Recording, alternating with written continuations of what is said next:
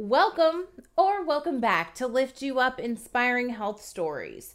I'm your host, Tamika Bickham. I am the founder and chief storyteller of TB Media Group, but for the purpose of this podcast, I am your health and happiness matchmaker.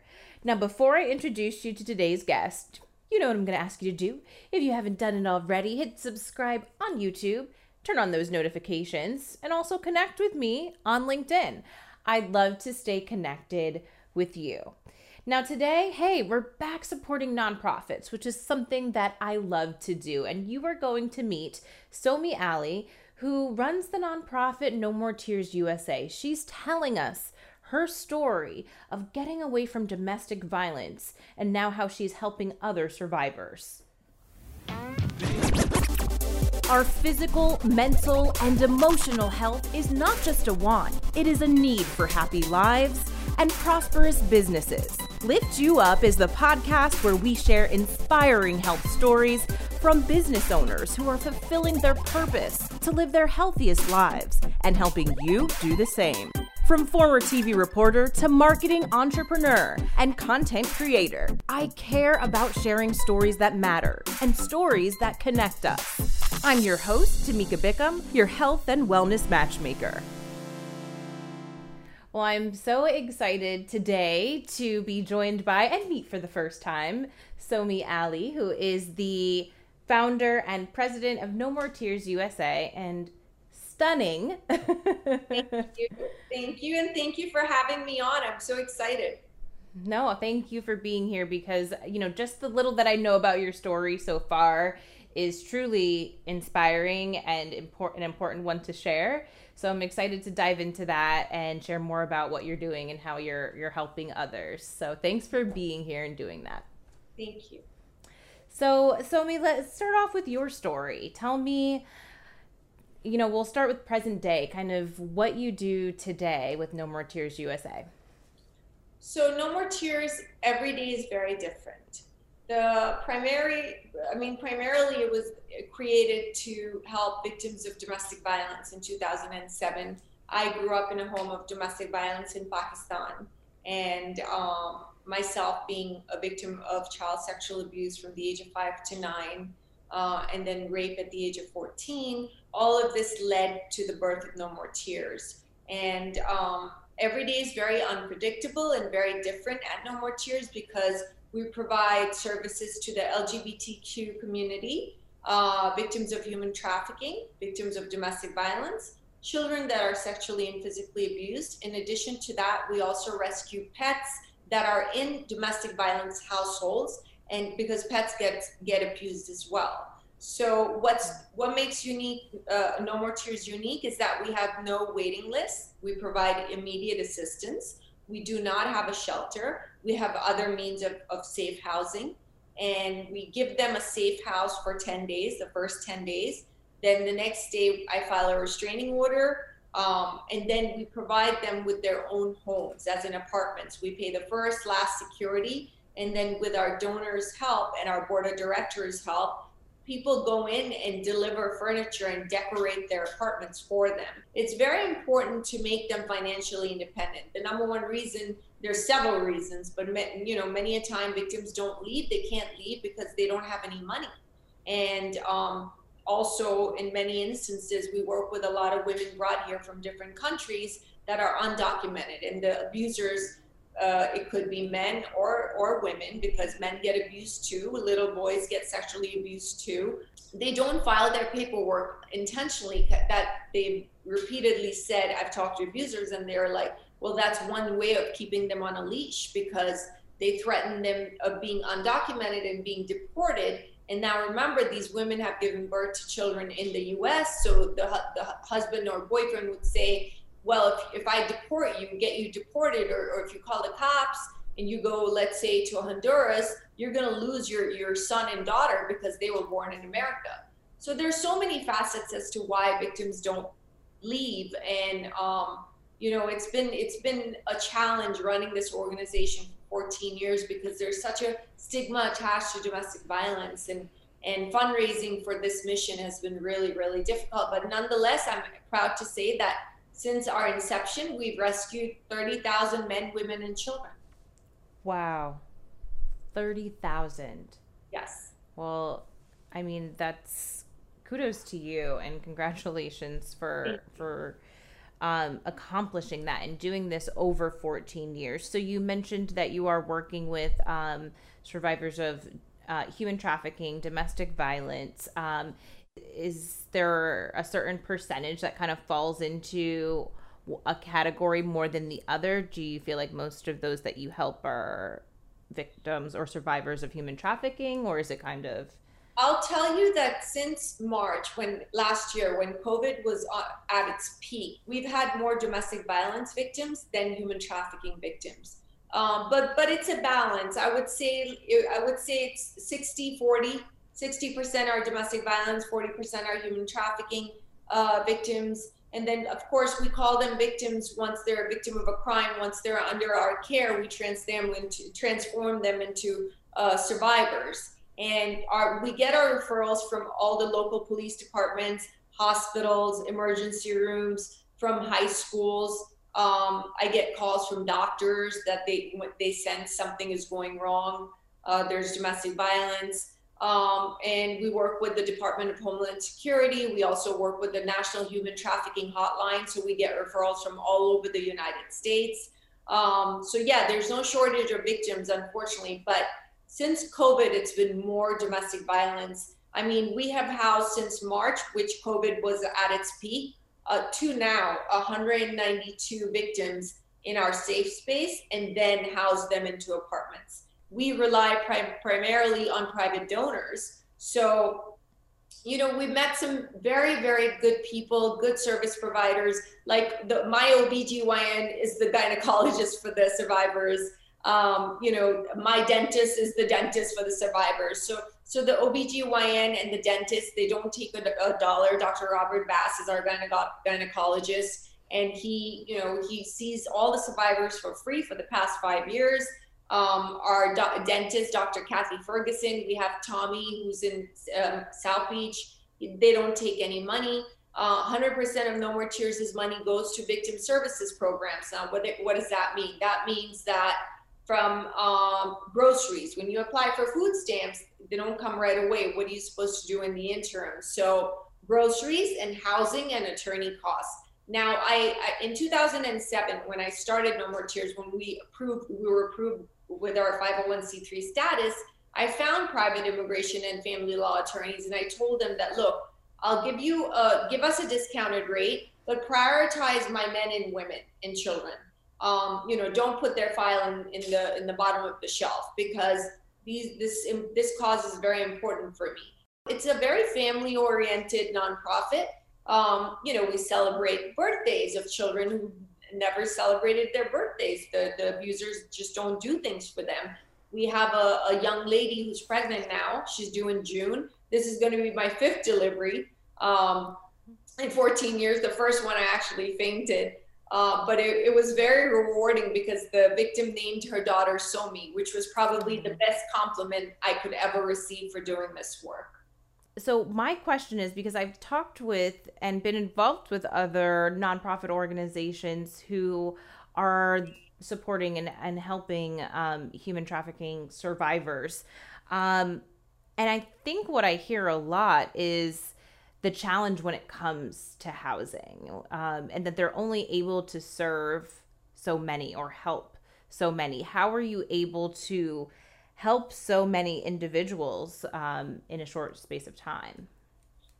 So we're partners with hotels, and and the reason I don't I don't want I don't like to disclose that because I don't want abusers going out after. But but your question warrants an honest answer. Uh, I deem it to be a safe space, but we work with extended stay La Quinta and Residence Inn, and that's primarily why we were able to provide them those 10 nights. And in those 10 nights, we work with realtors who immediately find them a one bedroom or a two bedroom. Again, we get a discount because we work with property management companies that know who we are. We give them tax donation receipts, so they give us a good rental, a good uh, apartment for a decent amount of rent. Um, but yeah, the, the reason we were able to house them is because we work with hotels. Wow. And we've been working with hotels since our inception. I did not want a shelter because I volunteered at shelters and not to undermine shelters. Shelters do wonderful work, but the problem with shelters is that when they're at full capacity, where are the survivors supposed to go? Or if you have a shelter that allows you to stay for 30 to 60 days, what are you going to do after those 60 days? And then your time is up, you have to go. So shelters are great, but what makes us unique and what I am proud of and our, our board members is, are proud of is that we give them the tools to to uh, fish. We teach them to fish. We give them the tools to become financially independent. Look, every victim is not going to get her PhD. The first victim that we did rescue, who was from Jordan, her only dream was to go to school. And she graduated with her PhD in pharmacy in 2011 through our program, which was, again, one of the happiest days of my life. Uh, because she graduated from, from Nova, where I went. And um, her story was awful. She was beaten for 10 years. She used to hide in the bathroom, teach herself how to speak English from an Arabic to English dictionary. And her husband just would not let her pursue an education.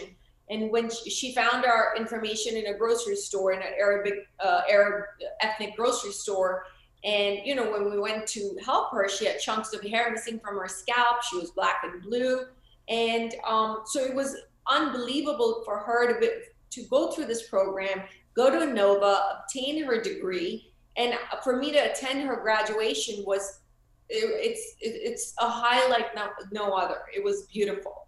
So a lot of men, what they're doing is they they're dating white girls or, or American girls, but then when they want to get married, they want to bring a girl from their home country because they one they want someone who's a virgin and then two they want someone who's going to be subservient and submissive and and you know obedient and take care of their housework and clean and cook and clean and, and produce children. That's what the husband the, the, the woman who got her phd that's what the husband kept telling her i brought you from jordan because i wanted someone who's going to be a housewife who's going to be a mother and who's going to be uh, you know taking care of me and the house so it was all about him it's all about the abusers I don't know if you if you ever get a chance. I'm reading this. Uh, I'm actually listening to this audiobook called "Prey" by Ayaan Hirsi Ali, who's a Somalian activist, and and she talks about how many women get abused that are brought here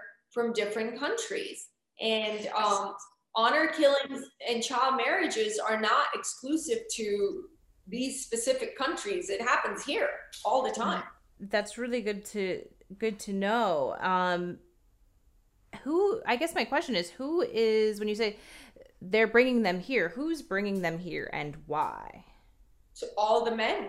The men that are working here that are living in the united states that have american men no there there it could be uh, hispanic men i've seen a lot of 60% of the victims that we have worked with uh, last year were hispanic that were abused because in the Hispanic culture, there's the machismo mentality. Right. You right. know, in, in, in the Pakistani Indian culture, it's a very patriarchal system. So right. it's a very male dominated society. And I'm living proof, witness, living proof of it because I grew up in a home where I, you know, I saw my mother being abused. And also I was taught that a girl's job eh, has uh, there's a significant, you know, specific things that a girl should do. She should get married at a certain age. She should get have children at a certain age. Societal norms and conformities to societal norms is what we are taught in certain cultures. Right. And even in the 50s in the United States, the woman would be the housewife. The woman would stay home and the husband would be the breadwinner. So it wasn't much different here either. Now, fortunately, uh, progress, there's been vast progress it's uh, you know there's been great progression there are women who are ceos now there are women who are making more money than their than their husbands or their boyfriends so things are getting better um, you know i like to be optimistic but the crimes against women and children are have not not gone down. In fact throughout covid covid it, they have worsened. It's it, it's amazing what i've seen since march. It's unfathomable why do you think that is? People are getting laid off. People are getting you know furloughed. People are are are, are drinking. They're abusing drugs. All of a sudden you just don't become an abuser you you're it has to be innately in you. There's already a problem with a man who's raising a hand on a woman or a child. And there's already a problem with a woman who's doing that to a man because we have male victims as well. And these male victims were brought up uh, with an upbringing that you never raise your hand on a woman or a child. So we have male survivors that took the abuse. And so you know it's in addition to COVID and in addition to being cooped up, in addition to getting laid off, what happens is that they start taking out their anger on whoever's around. Going back to your story, because you mentioned how, um, you know, these were some of the cultural norms as far as, you know, growing up in, in Pakistan and your mother being beaten and seeing that, what changed for you in your mind? Like, how were you, what triggered you to want to leave that situation or knowing that that was wrong if you were brought up believing that's how things should be? So it, it, so uh, from the age of 16 to 24 i was in bollywood. I was a bollywood actor. And i was i was seeing a very very huge star who's the equivalent of brad pitt of india. And i actually went to india at the age of 16 to find him and marry him. It sounds ludicrous at this point but I had a crush. The sim- similarly, Katie, uh, what's her name? Katie Holmes had a crush on Tom Cruise. Um, I was one of those rare individuals who actually went to India to find him and marry him, and, uh, and ended up dating him. But the relationship was very abusive, and it was verbally abusive. It was physically abusive. But I had grown up thinking that at 16 that mom was abused too. My mom was abused too, and and you know there was literally a point where he would tell me that, hey, why don't I go hit the neighbors, the the neighbor? I hit you because I love you and I care, and I and I hit you and only because you know I want you to do this. I want you to do what's right. And I was such a child that I thought that he's right because that's what I grew up in. That's from the age of four, you know, I watched my mother being abused. So I thought this was a cultural norm. And then also, domestic violence victims, in their mindset, there's always hope for change. Have, and not only that, if you are abused as a child as well and you're not getting the love and care and compassion and the attention as a child, if you have a boyfriend who's giving you even an iota of that, that is magnified a thousand times because you have not received that as a child. So you're trying to fulfill a void, which is getting love and pa- compassion and attention um, through this individual who, who you're reliant on, who's supposed to be your protector, but is the complete opposite. But but you know, you know this obviously. Abusers are very charming. They're very manipulative. They will abuse you, but then in order to compensate that, immediate compensation, they will flower you with love or gifts or, or attention or throw you a surprise party. There, there are tactics to all of this. But the last straw for me, of course, was at 24 when I left India in 1999 of December, was when I was just tired of, of of the infidelity. It was repeated infidelity. It was, you know, the film industry, it's very easy. He's a big star. It's very easy to have girls, young, beautiful girls throwing themselves at you, um, which in, by no means is justifiable to what he did. Um, but, but the last straw was just, I saw no future. At 24, I decided I'm done. I broke up with him. I moved to America. I finished my education. I had dropped out in ninth grade because I went after this guy who I didn't know or a teenage silly crush. Um, it was serendipitous to to having uh, had the opportunity to actually go to a country where I know no one and and to meet him and to end up dating him is is bizarre. It's a bizarre story in itself. Yeah. Um, but nonetheless, um, you know, there's a saying that you, you should never meet your idol because uh, many a time it's quite disappointing. Um, or someone that you'll hero worship because you don't know who the real person, what they're really like. And initially, the awe dissipated the first time I was abused. um, initially was like, oh my God, like I can't believe I'm dating him. This is actually happening. But the first time that I was slapped is when the awe completely dissipated. And then you learn who the real individual is and what their character is. I think innately I always had this this trait of wanting to help people. And um, now it's grown to such a huge, huge extent with this organization that has saved so many lives. And I deem it to be the most selfish thing that I can ever do because it is so therapeutic for me. Because in every woman, I see my mother. In every child, I see myself and my brother. So, uh, you know, it's it's been very, very therapeutic. So I, I deem it perhaps one of the best things I can do for myself. And I deem it to be the best reasons to wake up and get out of bed every morning. You you are saving lives literally every day. And the best part is that you're not taking a salary for it. You're doing it for free. You're giving 20 for there there are no days off for abuse right? So i work saturdays and sundays. Whenever the call comes i answer it um, 100% of our funding goes to the victim services program so i invested uh, wisely i own four apartments and i live off of the rental incomes and i did not want to do no more tears for a salary uh, nothing against people that take salaries. I will admit some of them are astronomical and preposterous. Some of these heads that are my job title, the salaries that they take, I'm just like baffled as to why you need such a large salary in the nonprofit field. Right. right. Um, but yeah, I'm proud of I'm proud of what was born. Uh, uh, something so horrible created something so good, and you have to look at it from an optimistic perspective.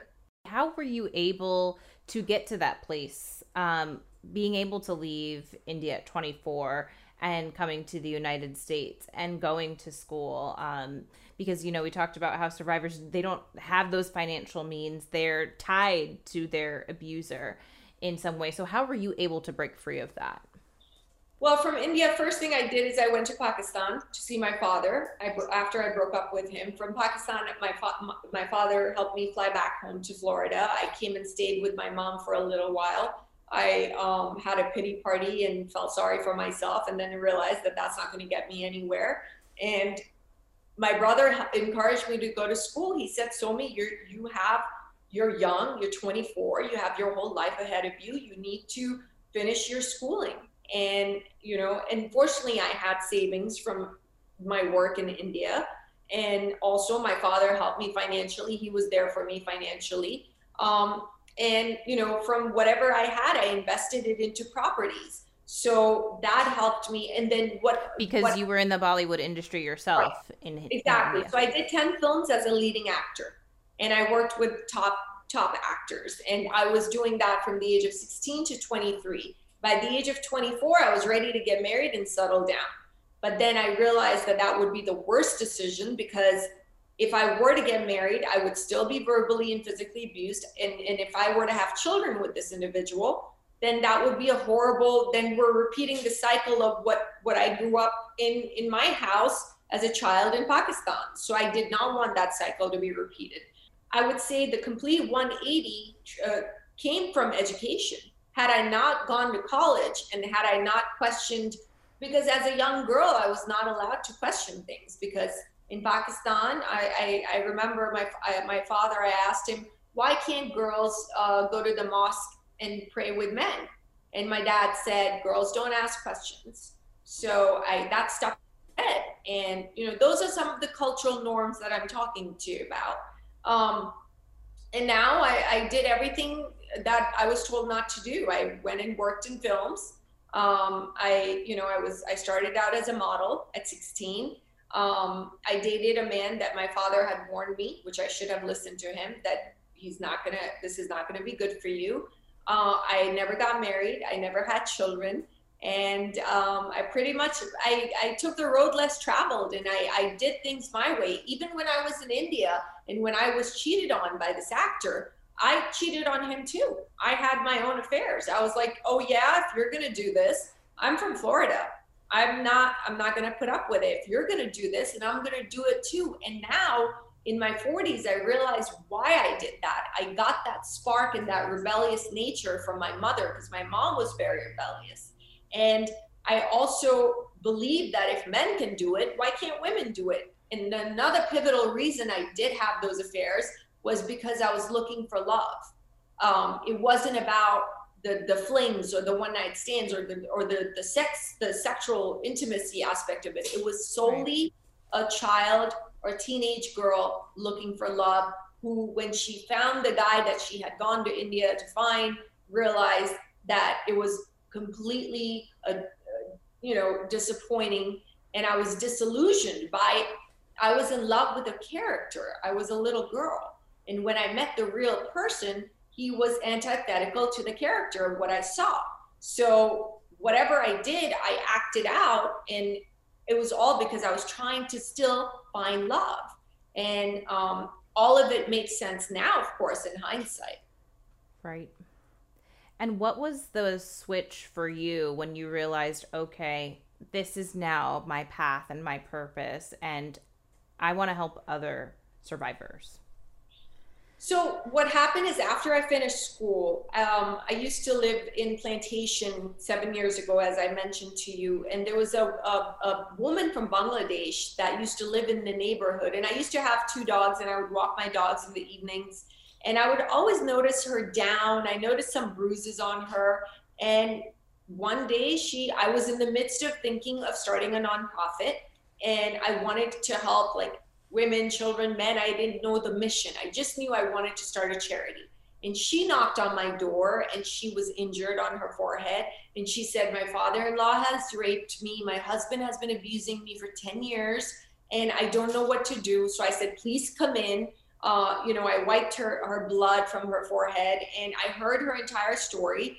And I told my brother, and she and I ended up putting her in the medical assistance program. I paid from my savings. There was no no more tears at that point in time. I called my brother, and he said, "The mission literally knocked on your door. There can't be a bigger sign than this because you were looking to to start a charity, and you were thinking you want to do something with women and children." And then later on, wow you know as yeah it was so it was it was insane. It was literally like god sent the mission to my door yeah. uh, knocking. And um, she's doing well now. This was 2006 because we registered no more tears in 2006 after i met with this lady and we were approved approved by the irs in 2007 so um, so that was yeah the mission came to my door literally and i was like if there's one immigrant woman brought here and this is happening to her, there have to be several others. And then I started learning about honor killings and child marriages and rapes and child abuse. And, and then I, I learned about human trafficking. I didn't even know what human trafficking was at that time because human traffic, I started the mission with a focus on domestic violence. And human trafficking just is, is growing rapidly because it's even surpassing the drug industry because you can use drugs once, but you can use people again and again. And I, you know, I was it stood out to me when you said your offices used to be in Plantation or you were in Plantation because I know Plantation is like one of the most, you know, uh, hot spots, for lack of a better word, that I can think of right now for human trafficking.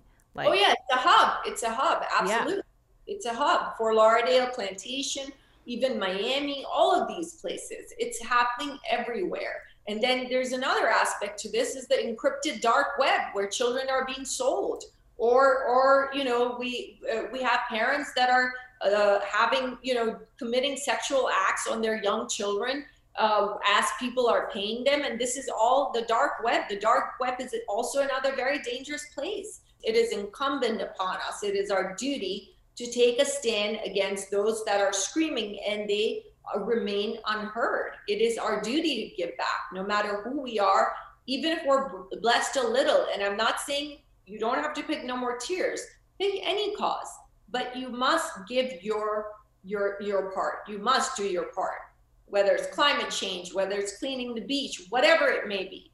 We have to do that. We all have to have a purpose, and we must give back. What keeps you going? All the atrocities and all the injustices in the world. That is something that gets me out of bed every day. And I know that in my lifetime, human trafficking and domestic violence and sexual abuse of, of children will not be eradicated. But at least I know that when I am gone, that I was able to make a difference and, and save lives. At least I know that I didn't sit around and complain about it. I didn't sit around and, and say, well, what can I do? No.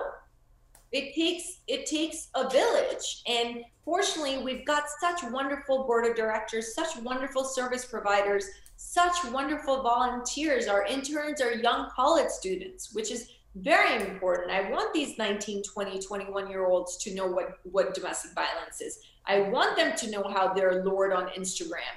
All these traffickers are very manipulative, very sharp. They're luring these kids on Facebook, Instagram, and Twitter. So when I get these kids from from from Nova or Barry or UM, um, you know, whichever, we're signed up with all the universities and all the schools, high schools.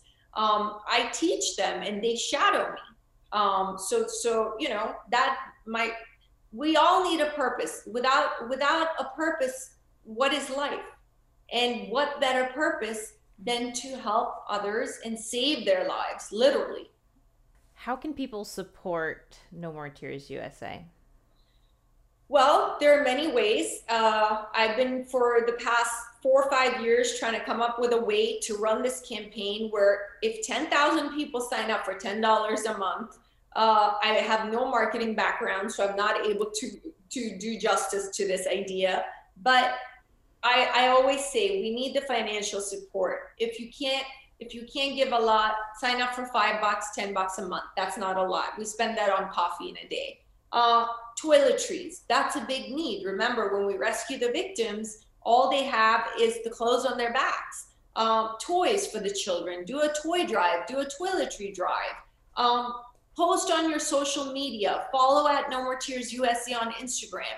Raise awareness about who we are. We are, I think, probably one of the the rarest nonprofits where no one takes a salary and where the founder doesn't sit behind a desk and does hands-on field work and I'm not saying this out of any any conceit or pomposity. I'm just saying this because this is what I love to do. Um, so sign up, 10 bucks a month, five bucks a month, toy drive, toiletry drive. We're always looking for for gently used clothing, um, shoes. There's so many ways to give back, but awareness. Create awareness about No More Tears would be the biggest help we can get because awareness leads to donations. Donation leads to saving more lives. Wow.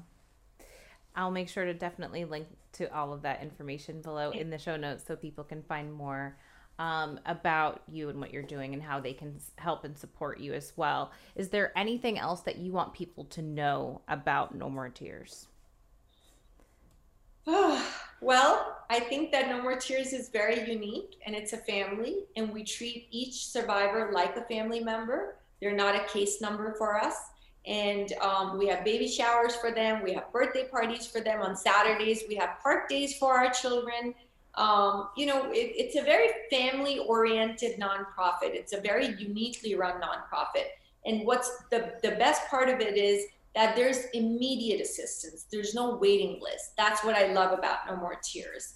And um, as a survivor myself, it means the world to me and um, I don't think one ever fully heals from from these kind of atrocities. But um, if you care about this mission, if you care about human beings, if you care about victims of domestic violence or trafficking or children that are sexually and physically abused, I don't see any good person who would not care about these things. Please care and donate to No More Tears. That's what I would like to say. Thank you so much, Somy. It's really, truly been a pleasure uh, meeting you and hearing your story and all of the amazing work that you're doing. It's so, so needed and so honorable. And thank you. Thank you. Thank you for your time. Thank you for giving me a platform to share my truth. Thank you. Somy's energy and just her passion and drive and purpose to give back to other survivors is truly infectious. So make sure you find her information below in the show notes. Connect with her on Facebook, Twitter, Instagram, find them on their website. All of that information is easily accessible for you. And hey, make sure you connect with me as well because I want to stay connected with you. I want to know what you think about the show, the podcast, what you want to hear more of. So make sure you leave us a review on Apple Podcasts, connect with me on LinkedIn, send me a DM, and also hit subscribe on YouTube. Turn on those notifications because I know you want to be back here next week when we have a new episode. So until then, stay happy, stay healthy.